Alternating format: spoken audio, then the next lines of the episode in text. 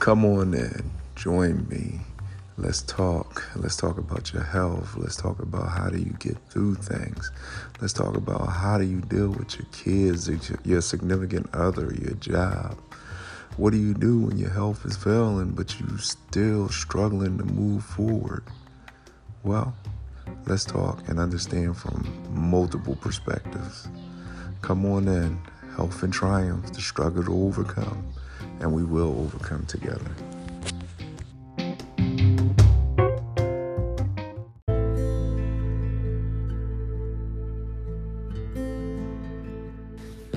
Hey, let's talk.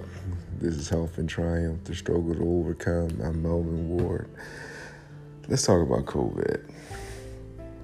You know, just random thoughts. Um, we have this movement where we have everyone either rushing for the vaccine or running away from the vaccine. Wherever you fit on the fence, that's your choice. You know, we all make our choices. You make your choice, you're gonna live with your choice. It's you. Um, everybody, some people worrying about government conspiracy more so than they worry about health. That's still on your um, plate. Most of the people that are like me with debilitating conditions, like, you know, it's already decided amongst us what we want to do because we have to trust medicine anyway. But let's talk about COVID. I call COVID right in the middle of getting radiation treatment. If you listen to the show, you heard me say that before on um, several occasions. I'm not bashful about it. Um, I work in the public, so I limited my exposure to the public by staying home while I was getting the treatment in the beginning, before the uh, symptoms got to the point where I couldn't work anyway. I was the one that was always out there, like washing stuff and, you know, uh, multiple things of hand sanitizer, rubber gloves, uh, sometimes double the gloves, two face masks on, because I figured, you know, I'm getting radiation. You're you're actually killing cells in my body to kill the ones that you need to kill. That in itself is a um, trauma to the body, and then getting COVID. No, nah, nah, we just wasn't trying to go there. So, unlucky as I am at times, hey, right near Christmas I catch COVID. Okay, now automatically, I'm feeling sick near the Christmas holidays, so I know I'm messed up. Okay, it's going to be a problem. So I'm, I go to get my test two days before Christmas. I had a fever before I got the test and scheduled it, so I kind of knew I had COVID because I never catch fevers, even with all this going on with me uh, physically and the cancer and the symptoms and other stuff going on. Never got a fever, never gets fever, never get fevers. I had one, so I knew something was up, and then, you know, worst possible thing. So I get my test results a little bit later because of the Christmas holiday, you know. Workers got to take off too. Test results come back. Oh, COVID. Call the hospital. Call my doctor. Um, call my doctor at the hospital, my specialist. If you feel bad, go in. You can stay home now. Do this, do that. Practice your breathing. Just try to ride it out, you know. We'll rearrange stuff so we'll just keep it moving. Okay, Fine, no problem. Do as instructed.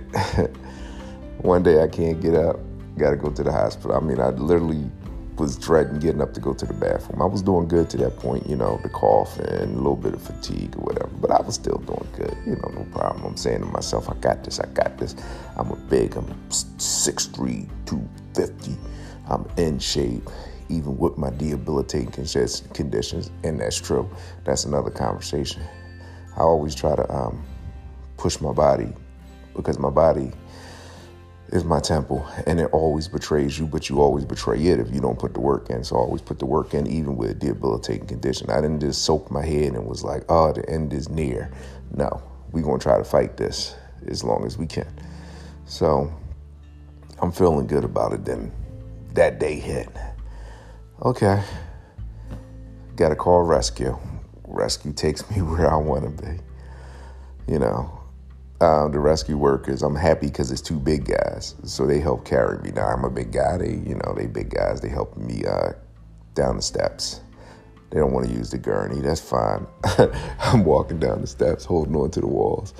All my neighbors, we live in a uh, nice area, so all my neighbors have cameras up.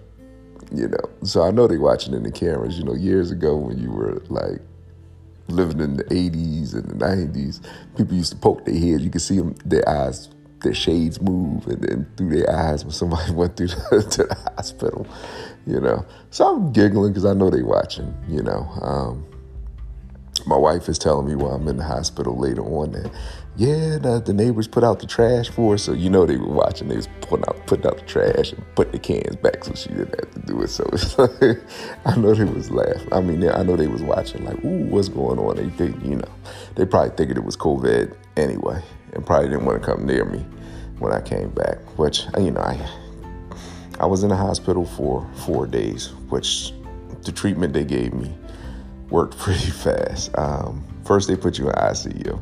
And I gotta say, every hospital is the same. ICU, the staff can look through the room and see what's going on. But here's the big problem with that. You can look out the room and see what's going on. So I'm in ICU and I'm looking across people on ventilators. Like I got COVID I'm in the hospital and everybody around me on ventilators. So you start thinking to yourself, oh, this may not end up as well as I think it is. Now, I'm not gonna I'm not saying it's a detriment to the hospital. I mean, they do what they gotta do. They they need to be able to see you to make sure you're okay. But I do think it's funny later on when you look out, you know, your eyes get real big, like you got x-ray vision and you zooming in, like, oh hell, is that a ventilator?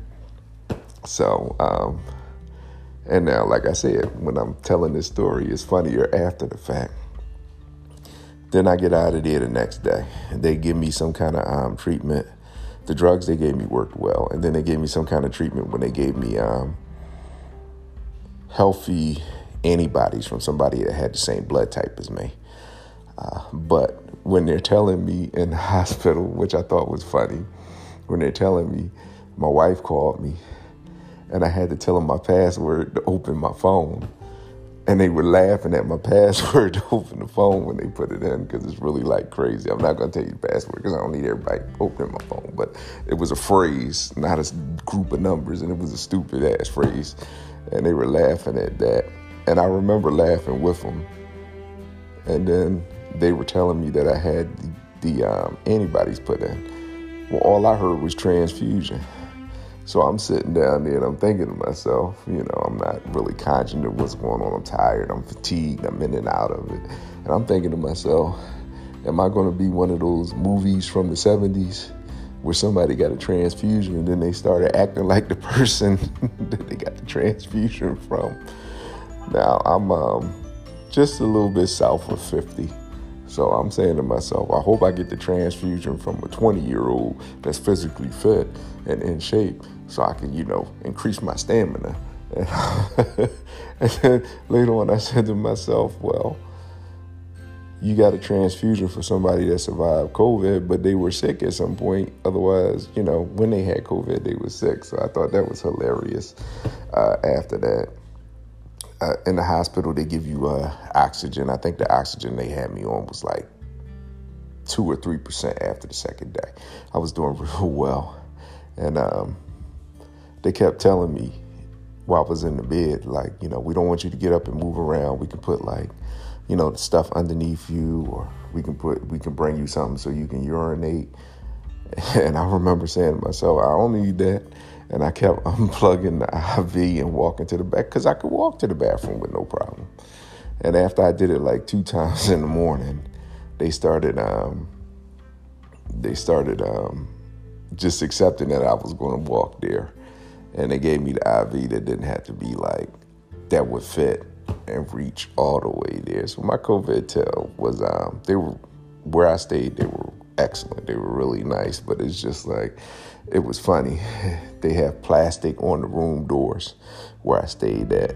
And so the bigger people would have a problem getting down there to get to the zipper to pull the zipper up to come into the room. It looked like something from a damn TV show. It, uh, you know, we say we never going to forget these things. There's so many funny things that happen that I'm never going to forget myself. Um, I'm never going to forget. They told me I had diabetic ketoacidosis. I didn't even know what that meant. Three days later, I had to Google it. They said I wasn't taking my medicine for months, I mean, for me, it was just that night that I couldn't get up because I couldn't get up to take my medicine.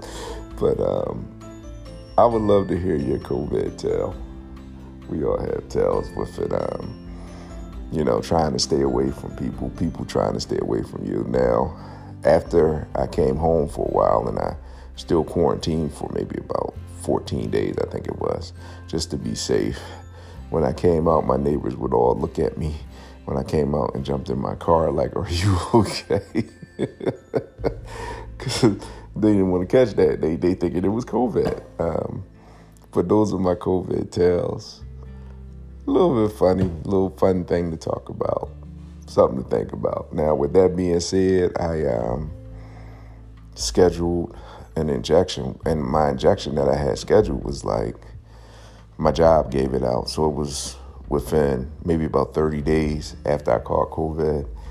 And then I went and got my first injection. And then a week later, the CDC comes out and says, uh, if you had COVID, wait 90 days till you get an injection because you have some immunity going on. Well, I had my injection. So what did I do? I got the second one.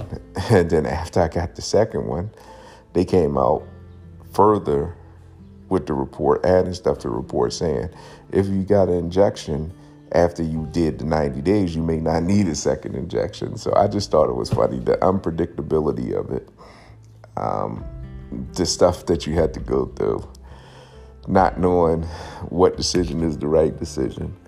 You know, it makes life a little bit interesting.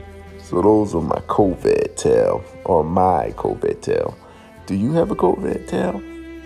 Please reach out to me on social media on Instagram is that dude Mel or Melvin Ward, or reach out to me on Facebook. is Melvin Ward. Just look up Melvin Ward. I also have a YouTube channel, Combustible Elements, where we talk about everything, trying to fix stuff together. So, you know, um, this is just another way of getting towards people and talking about things that really matter.